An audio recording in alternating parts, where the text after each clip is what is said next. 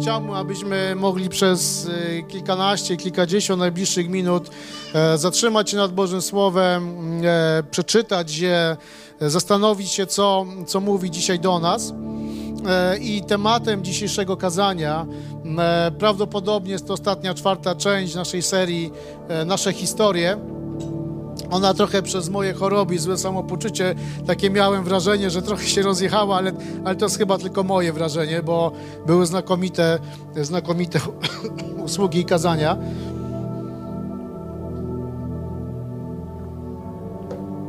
Ale ufam Bogu, że wróciłem do, w pełni do sił. Ale dzisiaj, kochani, chcę mówić o zaufaniu. O zaufaniu. E, I odnalazłem bardzo ciekawy, bardzo ciekawy cytat. Jest to cytat e, amerykańskiej chrześcijańskiej pisarki Emily Freeman, który mówi, że jeżeli nie możesz zobaczyć Bożej dłoni, zaufaj Jego sercu. I uważam, że to bardzo, że to nie bardzo, że to doskonale opisuje kwestię zaufania.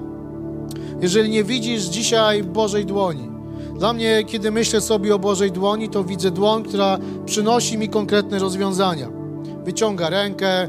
Jeżeli brakuje mi finansów, wyciąga rękę z jakimś plikiem banknotów. Jeżeli brakuje mi zdrowia, przynosi zdrowie, jakkolwiek możemy sobie to wyobrazić, że przynosi zdrowie nam na ręce, ale ręka jest dla mnie symbolem, że przychodzi jakieś rozwiązanie. Bierzesz ręką i coś robisz, to przychodzi rozwiązanie. No i właśnie zaufanie. Jeśli nie widzisz Bożej dłoni, zaufaj Bożemu sercu. Zaufaj, co jest w Bożym sercu. A wiesz, że w Bożym sercu jest miłość, jest za, zaopatrzenie, jest, jest chęć błogosławieństwa, chęć pomocy. I teraz ty i ja musimy w to zaufać. Jeżeli nie ma ręki. Jeżeli dzisiaj nie ma ręki. I myślę, że każdy z nas przyzna, że życie generalnie bywa trudne. Czasem jest trudne. Życie lub życie jest trudne. W zależności od tego, jakie mamy doświadczenia na danym etapie swojego życia. I nawet jeśli nie, nie doświadczamy aktualnie jakiegoś trudnego czasu, to myślę, że nie trudno jest wokół nas znaleźć kogoś, kto właśnie doświadcza trudny czas. Trudny, mniej trudny, bardziej trudny. Doświadcza czegoś, czego nie chciałby, aby było w danym momencie w jego życiu. Może właśnie doświadcza tego, że nie może zobaczyć tej Bożej ręki, która przynosi rozwiązania. Więc możliwe jest to, że możliwym jest to, że możemy mierzyć się z różnymi wyzwaniami, możemy mierzyć się z, z utratą bliskiej osoby. Ja mam wrażenie, że przez ostatnie kilka miesięcy to byłem tyle razy na różnych pogrzebach, że przez całe życie tyle nie byłem. Jutro też idę na pogrzeb. To, to jest, wiecie, kiedy, mm, kiedy pisałem to kazanie, to właśnie zastanawiałem się, Boże, jak to jest. Daj nam przeżyć Twoje zaufanie Twojemu sercu. Jutro idę na pogrzeb 29-letniego syna mojej kuzynki. Zmarł na COVID chłopak. Miesiąc. Miesiąc się męczył. Nie wiadomo kto bardziej, on, czy, czy, czy, czy jego mama, czy jego najbliżsi, ale tak po prostu jest. I my musimy, kochani, w tym świecie żyć. I teraz możemy albo obrazić się na Boga, nie poradzić sobie z tymi wyzwaniami, albo możemy sobie z nimi poradzić. I to w jaki sposób my sobie z tym poradzimy, w jaki sposób zaufamy sercu naszego Boga, to to będzie pisało także naszą historię. Będzie pisało to, co wydarzy się jutro. Więc życie jest trudne. Doświadczenia nasze są trudne. I nie mówię tego, żeby nas przygnieść albo żeby złapać jakiś taki dobry temat. Generalnie najlepiej wszędzie się mówi o czymś, co jest trudne. Kiedy włączysz telewizję, internet, jak ja to mówię, włączysz internet, to z reguły najwięcej jest tych trudnych tematów, bo to jest, to się łatwo sprzedaje, tak? To, to, to się czyta. Więc nasza odpowiedź na ból, który nas do, dotyka i wyzwania, które nas dotykają, bardzo mocno może określić naszą przyszłość, nasza reakcja. Nasza reakcja sposób, w jaki zareagujemy. Określi historię, które pewnego dnia opowiemy.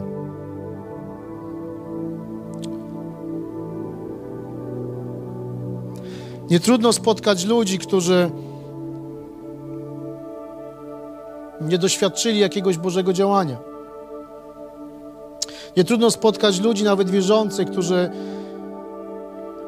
przechodzili przez ogień i zadawali sobie pytanie, dlaczego Bóg na to pozwolił. I chciałbym też, abyśmy dzisiaj też mogli sobie na to odpowiedzieć. Dlaczego Bóg na to pozwolił? Nie trudno spotkać ludzi, którzy mają pewien problem albo może duży problem z akceptowaniem Boga. Z uwagi na to, że świat, w którym żyjemy, jest, jest zły. I pojawia się ciągle pytanie, dlaczego? A dlaczego Bóg to, a dlaczego Bóg tamto? Przecież Jezus nie umarł na krzyżu, nie zmartwychwstał trzeciego dnia, żebym ty i ja i cała ludzkość ciągle miała pytanie, dlaczego? I z tego powodu nie miała relacji z Bogiem. I z tego powodu, aby miała, abyś ty, abyśmy my byli okradzeni z Bożej obecności, z Jego bliskości, z doświadczania zaufania Jego sercu, z doświadczania tego, co przynosi Jego Boża dłoń.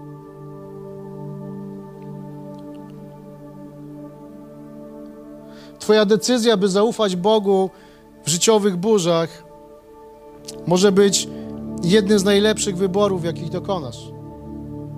Kiedy przychodzi burza, jakoś decydujesz. Przez chwilę zawalczysz, o burzy będziemy mówić też za chwilę.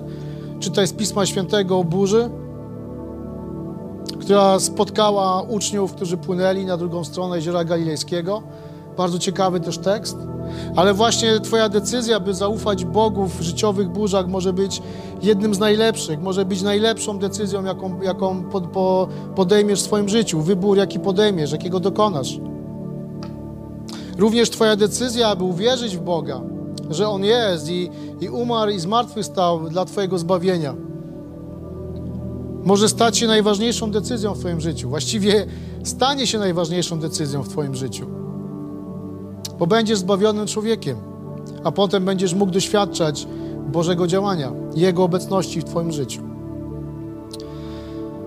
I kochani, pierwsza, pierwsza myśl, na którą chciałbym się zatrzymać, to właśnie wiara i zaufanie. Wielu ludzi nie potrafi w pełni zaufać Bogu, ponieważ e, chcemy, ponieważ chcą, chcemy, żeby podejście do wiary mogło być logiczne i racjonalne.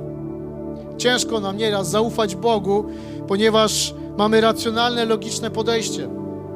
Dość naturalne dla ludzi. Chcemy jakoś racjonalnie wytłumaczyć wiarę w Boga, Jego istnienie, Jego sposoby działania. Więc szukamy czegoś naukowego, czegoś weryfikowalnego, czegoś trwałego, co może wesprzeć naszą wiarę. I dotyczy to zarówno tego, aby uwierzyć pierwszy raz Boga, i tego, aby zaufać Mu w jakichś krytycznych sytuacjach w naszym życiu. Szukamy czegoś weryfikowalnego, czegoś trwałego. Problem jest jednak w tym, że wiara wymaga ufności czemuś lub komuś, co uwaga, nie zawsze jest przewidywalne albo zrozumiałe według ludzkich standardów, według naszych standardów. Więc wiara wymaga zaufania komuś lub czemuś, czego nie da się przewidzieć, co może być niezrozumiałe dla nas. I właśnie kiedy myślę sobie o wierze w Boga, o zaufaniu Jego sercu, to jest to coś, co jest nieprzewidywalne co jest dla nas niezrozumiałe bardzo często. Ale powinienem, powinieneś ufać Jego sercu, temu, że On jest dobry i chce dla Ciebie dobrze. Jakże często ciężko jest tą wiarą. Więc bardzo często potrzebujemy jakiegoś dowodu wiary. I ta potrzeba dowodu, że Bóg jest, że On istnieje, że On działa, że On jest ciągle dobry, że On nas słucha, że cuda ciągle się zdarzają, ciąg, może nie zdarzają, to jest złe słowo, że cuda ciągle są, że Boża moc ciągle jest aktywna. To nie jest nic nowego. Jak powiem wam, niewierny Tomasz, Bartek już się śmieje. E, niewierny Tomasz. To określenie, bądź to określenie, to też jest określenie, niewierny Tomasz. Określenie postawy.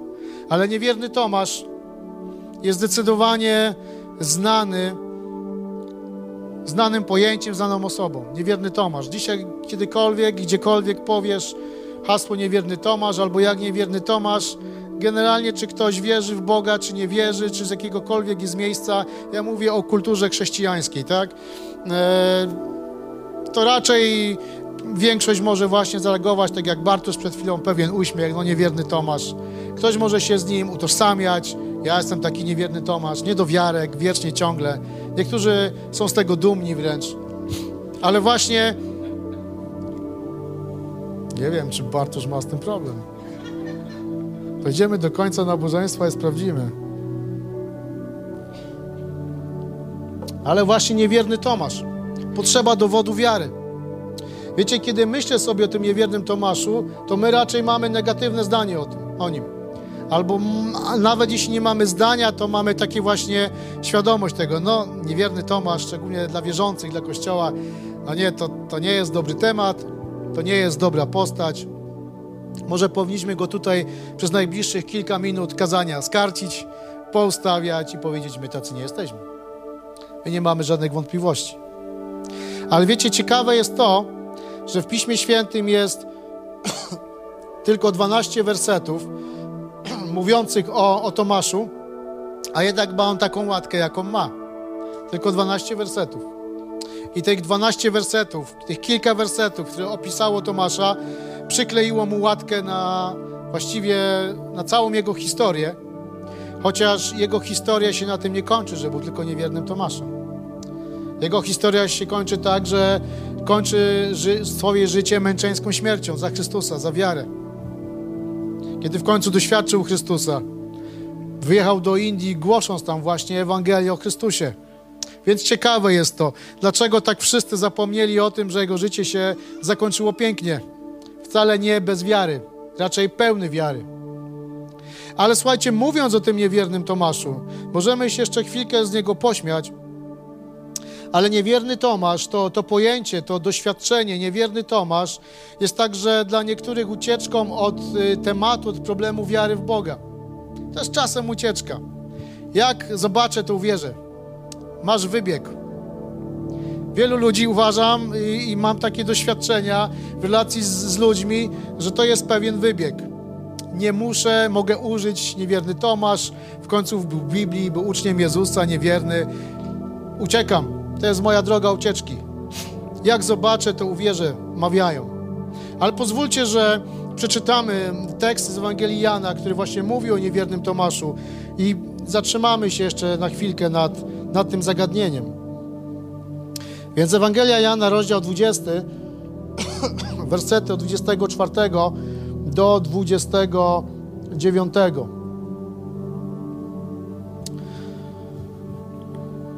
W czasie tego spotkania z Jezusem nie było wśród nich Tomasza. To już jest po zmartwychwstaniu Jezusa. W czasie tego spotkania z Jezusem nie było wśród nich Tomasza, jednego z dwunastu, zwanego Dydymos. Uczniowie przekazali mu zatem, widzieliśmy Pana, on zaś odpowiedział, jeśli na jego, przepraszam, jeśli na jego rękach nie zobaczę śladów gwoździ i ich nie dotknę, jeśli w jego bok nie włożę moje ręki, nie uwierzę. Po ośmiu dniach uczniowie znów byli razem i Tomasz wśród nich. Wtem, mimo zamkniętych drzwi, zjawił się Jezus. Stanął po środku i powiedział: Pokój wam. Potem zwrócił się do Tomasza: Zbliż tu swój palec i obejrzyj moje ręce. Zbliż swoją rękę i włóż w mój bok i nie bądź bez wiary, ale wiesz. Tomasz wyznał: Mój Pan i mój Bóg. Wtedy Jezus powiedział: Uwierzyłeś dlatego, że mnie zobaczyłeś. Uwierzyłeś dlatego, że mnie zobaczyłeś. Szczęśliwi, którzy nie zobaczyli, a jednak uwierzyli. I możemy zostawić tą historię, zatrzymać się na wersecie 29, a jednak niewierny, bo Jezus powiedział: Szczęśliwi, czyli w innych tłumaczeniach błogosławieni, ci, którzy nie zobaczyli, uwierzyli. I teraz ci, którzy nie zobaczyli, uwierzyli, triumfują. Nasza sprawiedliwość sięga, sięga nieba i jest nam dobrze. Pytanie, jak często tak jest w naszym życiu. Wiecie, oczywiście znakomicie jest dla osoby, która nie zobaczyła, uwierzyła, bo pomijasz pewien, może niepotrzebny element w swoim życiu. Może od razu jesteś bliżej Boga. I gratuluję Ci i błogosławię Ci, jeśli tak rzeczywiście zawsze jest. To jest wspaniałe doświadczenie. wierzysz zawsze, doświadczasz Boga, doświadczasz Jego obecności w swoim życiu, bez względu na wszystko. I niech tak będzie. Jezus to mówi, błogosławieni, szczęśliwi ci, którzy nie widzieli, a uwierzyli. Ale jednak, kiedy spojrzysz na, na Tomasza, który potrzebował y, dowodu, pomimo tego, że przecież Jezus zapowiadał uczniom, że, że umrze zmartwychwstanie trzeciego dnia, więc nikt z nich nie powinien być zaskoczony. Jednak ci wszyscy wcześniej, poza Tomaszem, 11, przepraszam, 10, 11 ich w sumie zostało wtedy już, czyli innych 10, też nie za bardzo wierzyli że, i byli zaskoczeni, że Jezus zmartwychwstał. Tylko może Tomasz był bardziej szczery od wszystkich i powiedział, jak zobaczę, to uwierzę. Możemy teraz oczywiście tutaj prowadzić różne dyskusje, dlaczego Tomasz tak, dlaczego tamci inaczej, ale zobaczmy na reakcję Jezusa. Co zrobił Jezus? Czy Jezus e, rozłościł się na Tomasza i powiedział: O nie, o dziesięciu potrafiło, a on co? Nie pamiętał, co mówiłem? Nie pamiętał, że powiedziałem, że zmartwychwstanę trzeciego dnia? Więc Jezus nie zezłościł się, nie odepchnął Piotra, przepraszam, Tomasza, chociaż Piotr nie był wiele lepszy. Więc Jezus nie rozłościł się, nie zezłościł się, nie odepchnął Tomasza ze względu na, na jego brak wiary. Ale dokładnie dał Tomaszowi to, co potrzebował. Wiecie, to jest ciekawe. Ta historia jest naprawdę ciekawa. Ja naprawdę bardziej bym wolał mieć tylko ten 29 werset. Nie widzieli i uwierzyli. Chcę tak żyć. Tego doświadczałem w swoim życiu i staram się tak żyć. I wierzę, że Wy tak samo i wielu ludzi. Ale jednak w Ewangelii jest te kilka wersetów o Tomaszu. I Jezus go nie odpycha. Jezus nie daje mu uwag. Na końcu jest ta uwaga. Błogosławieni ci, którzy widzieli którzy nie widzieli, uwierzyli. Ale Jezus daje Tomaszowi tą potrzebę jego dowodu wiary, to, żeby mógł się jednak z nim spotkać. Więc e, daje mu to i mówi do niego: Daj tu palec, daj tu rękę i wierz we mnie. Zacznij wierzyć. Wiecie, dla mnie jest to bardzo uwalniająca historia. Bo jeżeli nie potrafisz, nie potrafi, nie potrafisz, albo ktoś nie potrafi zaufać Bogu, uwierzyć Mu, nie widząc, to Jezus przychodzi i doskonale wie, jakim jesteś człowiekiem. I mówi: Dobra, nie dałeś rady na tym polu. Daj, daj tu palec, daj tu rękę. Jestem, wierz we mnie. Jestem. Wiecie, dlatego wymówka, ucieczka od, od tematu wiary, jeśli zobaczę, to uwierzę. Ucieczka, Jezus mówi: No to zobacz. Może właśnie on przychodzi do ciebie i mówi, to zobacz, to daj palec, daj rękę, chodź, pooglądaj mnie. Zobacz, czy to jestem ja? To zrób to. Niech to także będzie zachętą dla nas, aby, aby szukać Boga. Nie zamykać się, kiedy masz wątpliwości, kiedy nie wiesz, co zrobić. Jezus mówi, daj palec, daj rękę i wierz we mnie. Zobaczcie, Jezus nie skoncentrował się, nie zamknął tej ich rozmowy, potyczki, konfrontacji, Powiedz, daj palec, daj rękę, no i co? Zatkała kakao, a jednak ja.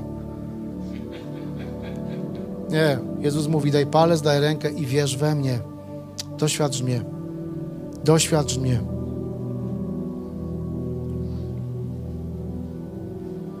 Wiecie, możemy znajdować się w miejscu, w sytuacjach, kiedy nie rozumiemy wszystkiego, co, do, co dotyczy Boga. Ładnych kilka lat żyję na tym świecie, ładnych kilka lat wierzę w Boga, jestem wierzący. Ładnych kilka lat służę Bogu. Nie znam odpowiedzi na to pytanie. Nie jestem w stanie pojąć wszystkiego, co dotyczy Boga. I raczej nie staram się tego zrobić. Raczej staram się mieć wiarę i, i, i zaufanie w Jego serce, w to, że On mnie kocha Możemy mieć problem z tym, że pewne rzeczy w naszym życiu nie pasują do siebie. Możemy mieć pytania, wątpliwości, pewien duchowy dystans. Możemy nawet wierzyć w Boga, ale nie jesteśmy w stanie Mu całkowicie zaufać. Ciągle możesz mieć strefy, do których Boga nie wpuszczasz. I to może być też właśnie taki Tomasz. Tam nie wpuszcza już, bo tego nie rozumie, a nie chce może zbyt zachwiać swoją wiarą. Może nawet starasz się podążać za Jezusem, ale ciągle, ciągle pewną częścią siebie hamujesz, zastanawiając się, czy Bogu naprawdę zależy na moim dobru. Wiecie, w zależności od sezonu w naszym życiu, to to, jeśli tak ci się wydaje, czy Bogu zależy na moim dobru. Fajnie by było, gdybyś, gdyby nikt z nas nie zadawał sobie nigdy tego pytania. Ale jeśli sobie zadajesz, to Jezus i tak jest obok ciebie. Jezus o tym wszystkim wie, o każdej mojej, Twojej rozterce, pytaniu, problemie, bo Jezus wiedział też, co mówił Tomasz wcześniej. On to wiedział, że Tomasz mówi: Muszę to zobaczyć. To nie może być prawda, muszę to zobaczyć. Jak zobaczę, to ok. Jezus to wie. On chce, żebyś, żebyś uwierzył w Niego. Uwierzył w Niego. I właśnie Tomasz poznał różnicę pomiędzy wierzeniem w, a wierzeniem. Ciekawe, zagmatwane. Godzinę to czytałem, żeby to zrozumieć. Wiem, że wy już to rozumiecie. Więc Tomasz wierzył w Jezusa. I możemy to odnieść do nas, że wiemy, że, że jest, że Bóg jest, że umarł na krzyżu, że zmartwychwstał. Wierzymy w to. Jeden wierzy, drugi nie, ale wierzymy w to, że tak jest. Ale teraz, gdy Tomasz dotknął swojego Pana, gdy otrzymał odpowiedzi, wtedy nie wierzył już w Jezusa, ale on uwierzył Jezusowi. I wiecie, sęk w tym, żebyśmy wierzyli Jezusowi. Wierzyli, e, tak jak ten cytat na początku, zaufali w Jego, Jego sercu. Nie wierzyli tylko, że On jest. Wiecie, bo, bo większość ludzi, dużo ludzi wierzy, że Bóg jest. I może niektórzy nawet zakładają, że On, że On, Bóg, pewne rzeczy może zrobić. Bo w podbramkowych sytuacjach proszę, abyś się o Niego pomodlił. Ale sęk w tym, Sęk w tym, żebyś uwierzył Jezusowi, uwierzył w Jego miłość, uwierzył Jego dobroci, uwierzył Jego akceptacji, uwierzył Jego uzdrowieniu, uwierzył Jemu, że jesteś cenny, uwierzył Jemu, że On ma plan jakiś, uwierzył Jemu, że On ma moc. Żebyś nie musiał tylko wierzyć w coś. To też mi się wydaje jest różnicą pomiędzy religią a, a, a relacją z, z Bogiem. Że wierzę w Niego, w Jego, w Jego, w Jego moc. Gabrysia 10 minut później, żartowałem. Więc właśnie ten niewierny Tomasz stał się ufającym Tomaszem. Już ufał i to, co mówiliśmy, że właściwie gdybyśmy kogokolwiek zapytali o Tomasza, każdy powie, że niewierny, ale jego życie jednak, tak jak mówiliśmy, zmieniło się. Więc Tomasz ufał Jezusowi na tyle, aby za Niego umrzeć. Pytaniem jest, czy, czy ufasz Jezusowi na tyle, by dla Niego żyć. By żyć dla Niego. Więc mamy kwestię zaufania, wierzenia w Jezusa. Nie zatrzymania się na tym, że masz jakieś wątpliwości. I mówimy też o tym, że że życie potrafi być trudne. I kiedy mówimy o tym, to możemy mówić o burzy. Mówiłem na początku, że będziemy mówić także o burzy. I w Ewangeliach jest kilka tekstów na temat burzy, kiedy uczniowie płynęli. Płynęli, zastała ich burza. I a propos burzy, dwie rzeczy, o których chcę powiedzieć. Po pierwsze, w trakcie burzy Bóg jest z Tobą, bez względu na to, jak bardzo czujesz się sam. W trakcie burzy On jest z Tobą. I apostoł Marek w ten sposób opisuje jedną z sytuacji, jaka spotkała uczniów, kiedy przeprawiali się łodzią na drugi brzeg jeziora. I Ewangelia Marka, czwarty rozdział. Wersety 35 do 41. Tego samego dnia wraz z nastaniem wieczoru polecił im. Przeprawmy się na drugą stronę jeziora. Posta pozostawili więc tłum i odpłynęli z nim tak jak siedział, a towarzyszyły mu inne łodzie. Wtem rozszalała się wielka burza, zerwał się wiatr. Fale biły w łódź z taką siłą, że woda wypełniała już wnętrze. On tymczasem był na rufie i spał na podgłówku. Obudzili go więc i wołają, nauczycielu, nie obchodzi cię to, że giniemy? Wtedy on wstał, stłumił wiatr i powiedział do rozszalałej toni, cisza, uspokój się. I ustał wiatr i zapanowała wielka cisza. Wówczas zwrócił się do nich, dlaczego brak wam odwagi? Wciąż jeszcze nie macie wiary? A ich ogarnął wielki strach, tak że zaczęli mówić jeden do drugiego. Kim on jest, że nawet wiatr i wzburzone wody są mu posłuszne? Więc nadciągnęła burza i nie była to mała sytuacja, gdyż fale były takie, że rzeczywiście topiły łódź. Myślę, że rybacy, którzy byli w różnych sytuacjach, nie przeraziliby się jakimś tam wiaterkiem, czy jakimś tam przechyłem swojej łodzi. Sytuacja musiała być naprawdę trudna. Sytuacja musiała być trudna, była beznadziejna, ale oni wtedy nie byli sami. Jezus tam był. Problem dla nich był taki, że spał. Więc może ktoś powie, może nie było takich wielkich fal, skoro spał. Ale chyba był bardzo zmęczony. Albo próbował ich wiarę. Ale słuchajcie, sytuacja jest taka, że Jezus był w czasie tej burzy z nimi. On spał.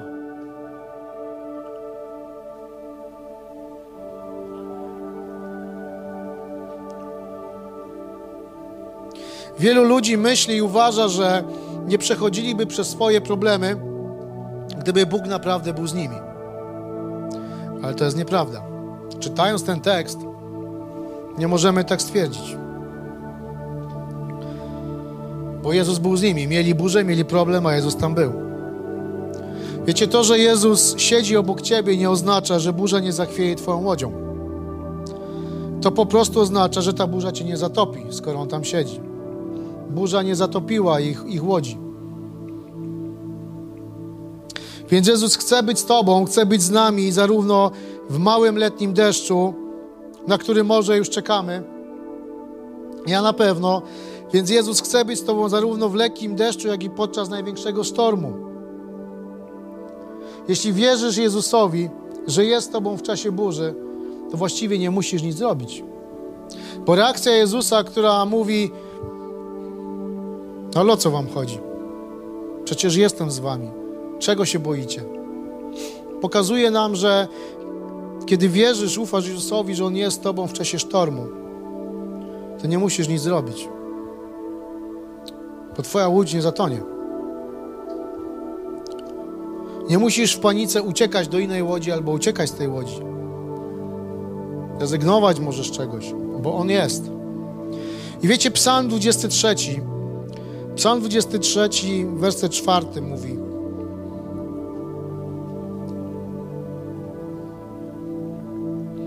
I choćbym, na, I choćbym nawet szedł doliną śmierci cienia, zła się nie przestraszę. Przecież Ty jesteś ze mną.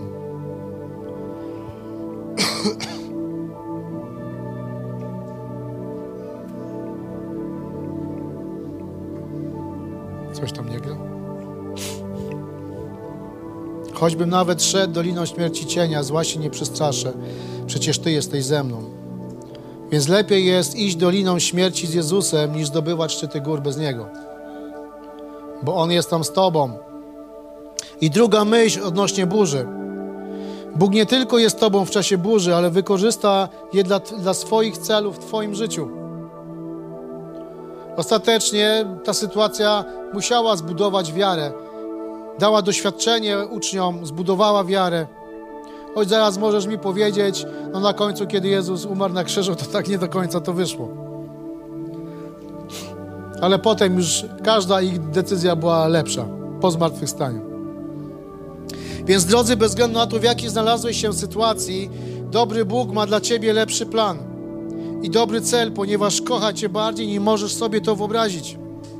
Kiedy jest burza, ciężko jest sobie to wyobrazić kiedy nie wiesz, jak to się skończy, ciężko sobie to wyobrazić, że Bóg ma jakiś plan.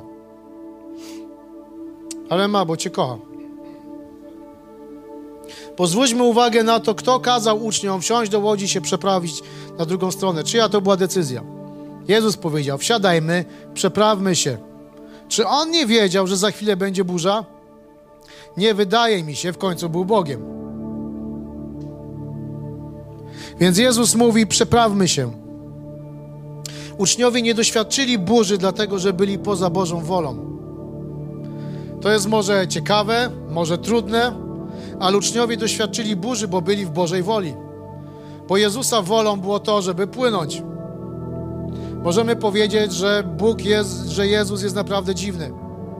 Po co to robi? Po co tak testował tych biednych uczniów? Po co robi to ze mną? Więc właśnie nasuwa się, nasuwa się to pytanie. Czy Jezus wywołał tę burzę, czy nie mógł jej zapobiec? Po co się to wydarzyło? Może Jezus nie mógł zapobiec tej burzy, bo ona po prostu była. Wiał wiatr, gdzieś wiał przez góry, burza była. Ale Jezus tam był. On na to mógł zareagować. Uczniowie mogli na to zareagować. Więc możemy dalej zadać pytanie, czy Jezus sprawił, że straciłem pracę? Albo czy nie mógł temu zapobiec? Czy Jezus chciał, aby ktoś umarł? Czy Jezus nie mógł temu zapobiec? Czy Jezus to, czy Jezus tamto? Możemy mieć wiele pytań. Ale tak naprawdę, wiecie jak uważam? Nie wiadomo. Oczywiście zapewne całe rzesze ludzi, wierzących, niewierzących, teologów roztrząsają ten temat na różne możliwe sposoby. Osobiście uważam i moje doświadczenie jest takie, kiedy czytam Biblię, nie wiem dlaczego ta burza tam była. Nie wiem dlaczego nie mogli poczekać, spokojnie przepłynąć. Dlaczego Jezus nie mógł ich na to może jakoś przygotować? Ale Jezus tam po prostu z nimi był w tej burzy. To jest istotny fakt. Wiecie, pewne rzeczy dotykają nas też dlatego, że żyjemy w złym świecie i one po prostu nas dotykają. Zresztą Ewangelia mówi w pewnym miejscu, że słońce świeci na sprawiedliwych, niesprawiedliwych, deszcz pada na sprawiedliwych, niesprawiedliwych. To Jezus powiedział w którymś miejscu Ewangelii. Są tu uczeni w piśmie na tej sali, potwierdzają.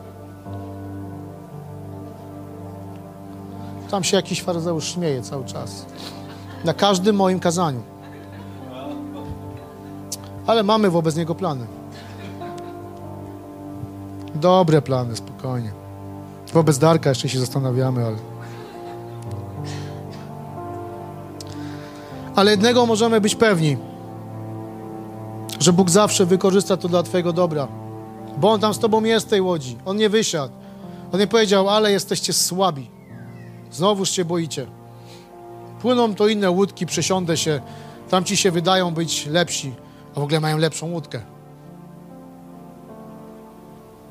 Ale list do Rzymian, 8 rozdział, 28 werset, możemy czytać to, co napisał apostoł Paweł do kościoła w Rzymie. A wiemy, że kochającym Boga jest, a wiemy, że kochającym Boga to jest tym, którzy są powołani zgodnie z Jego planem. Wszystko służy ku dobremu. Więc możemy zawczasu zdecydować, że bez względu na to, co się stanie, bez względu na to, co nas w życiu spotka, będziemy ufać Bogu. Możemy zdecydować. Wiadomo, że kiedy przychodzą trudne chwile, to ta decyzja może być mocno i brutalnie zweryfikowana, ale może zdecydować. Osobiście, nawet w momencie, kiedy zadaję Bogu różne pytania, nie staram się za bardzo znaleźć sobie odpowiedzi, dlaczego to czy tamto. Raczej staram się to, aby Bogu zawsze ufać.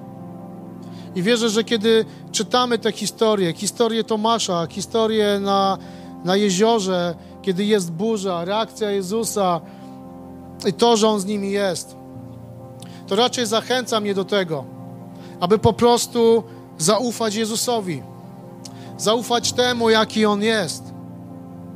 Możesz powiedzieć, nie wiem jeszcze, jaki On jest. To zachęcam się, dowiedz się, zaproś Go do swojego życia. On stanie się numerem jeden w Twoim życiu. Czytaj Biblię, bądź w kościele, poznawaj Go. Ale zaufaj Jezusowi. Zamiast zastanawiać się, zaufaj Jezusowi. Uwierz w Jego dzieło, w Jego miłość, w Jego łaskę, w Jego rozwiązania. Nie bój się burzy. Niech Twój strach zamieni się w ufną odwagę, to, że On siedzi obok Ciebie. I zamiast umieszczać Twoją nadzieję w łodzi, że dowiezie Cię do celu, umieszczać nadzieję w łodzi, w czymś, co pomaga Ci w życiu, w czymś, co za, zapewnia Ci byt, może Twoje pieniądze, może różne inne rzeczy. Różnym rzeczom ufamy w życiu, które pozwalają nam dobrze funkcjonować. To może zamiast pokładać nadzieję w łodzi, że sama z siebie nie zatonie, że jest dobra, że na mnie poprowadzi. Niech Twoja nadzieja będzie w Bogu, że Cię przeprowadzi przez to. Że kiedy Twoja łódka jednak zacznie zawodzić, to siedzi tam Jezus i On Cię przeprowadzi. Więc jeśli nadal masz mało wiary, zaufaj Bogu we wszystkim, co do tej pory zatrzymywałeś dla siebie. Zawsze mamy coś, co zatrzymujemy dla siebie. Więc zaufaj Mu. Zaufaj Mu w kwestii swojego zdrowia, swojej pracy, swoich finansów, swoich dzieci. Zaufaj Mu bez zastrzeżeń. A to poprowadzi Cię dalej, ufność Bogu. Kochani, proszę powstajmy, abyśmy mogli modlić się na koniec nabożeństwa. Zapraszam ten najlepszy zespół w Polsce.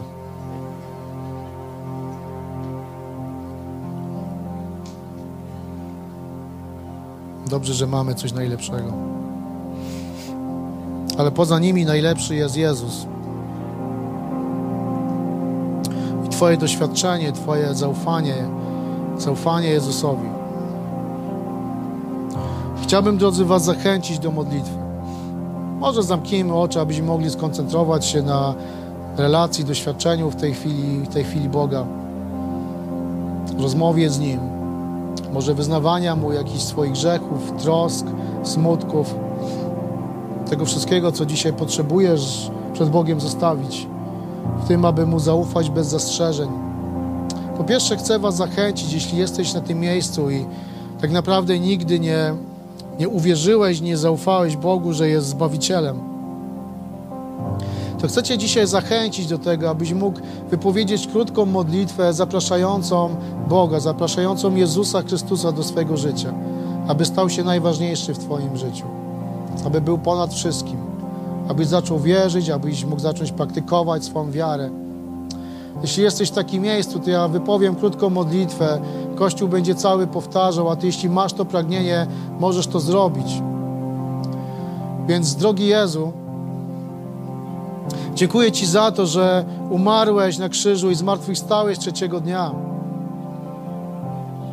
Dziękuję Ci, że przebaczyłeś wszystkie moje grzechy. Dziękuję Ci, że jesteś gotowy, aby wziąć moje życie w Twoje ręce. Dzisiaj, drogi Jezu, chcę zapraszać Cię do mojego życia. Chcę, abyś był najważniejszy w moim życiu. Chcę, aby moje myśli, moje działania były Tobie podporządkowane. Chcę zacząć wierzyć w Ciebie, żyć według Ewangelii. Więc zapraszam Cię do mojego życia. Zmieniaj mnie. Amen. Jeśli modliłeś się tą modlitwą i masz pragnienie, aby poznawać Boga, możesz porozmawiać ze mną również na koniec nabożeństwa. A także zachęcam Was, kochani, dzisiaj tego, abyśmy, kiedy będziemy za chwilę śpiewać ostatnią pieśń tego, na tym nabożeństwie, abyś mógł porozmawiać z Bogiem, zastanowić się, w czym nie ufasz Mu bez zastrzeżeń, co wymaga jakiejś korekty, co, co chcesz, może jest jakiś strach, jakiś lęk w Twoim życiu. Jeśli są jakiekolwiek rzeczy, o które chciałbyś się modlić, kiedy będziemy śpiewać tą pieśń, zapraszam Cię, możesz wyjść tutaj do przodu, chętnie będę się z Tobą modlił. Panie, dzisiaj oddajemy Tobie chwałę. Dziękujemy Ci, Jezu, za to, że nawet wtedy, kiedy powątpiewamy, to Ty przynosisz nam rozwiązania, abyśmy mogli wierzyć w Ciebie. I dzisiaj, Panie, modlę się z tymi, którzy są może w podobnej sytuacji jak Tomasz, aby zaczęli w Ciebie wierzyć, aby wykorzystali możliwości, które Ty im dajesz, aby wierzyć. Panie, proszę Cię o tych, którzy są w burzy, abyś przeprowadził ich przez te burze. Panie, modlę się z tymi, którzy mają mnóstwo pytań. Proszę Cię, przeprowadź ich przez te pytania. Proszę Cię, abyśmy mogli doświadczyć, Boże, także Twojej błogosławiącej dłoni. Wywyższamy, Jezu, Twoje święte imię. Jak Twoja dobroć i łaska towarzyszy nam w każdej chwili. Amen.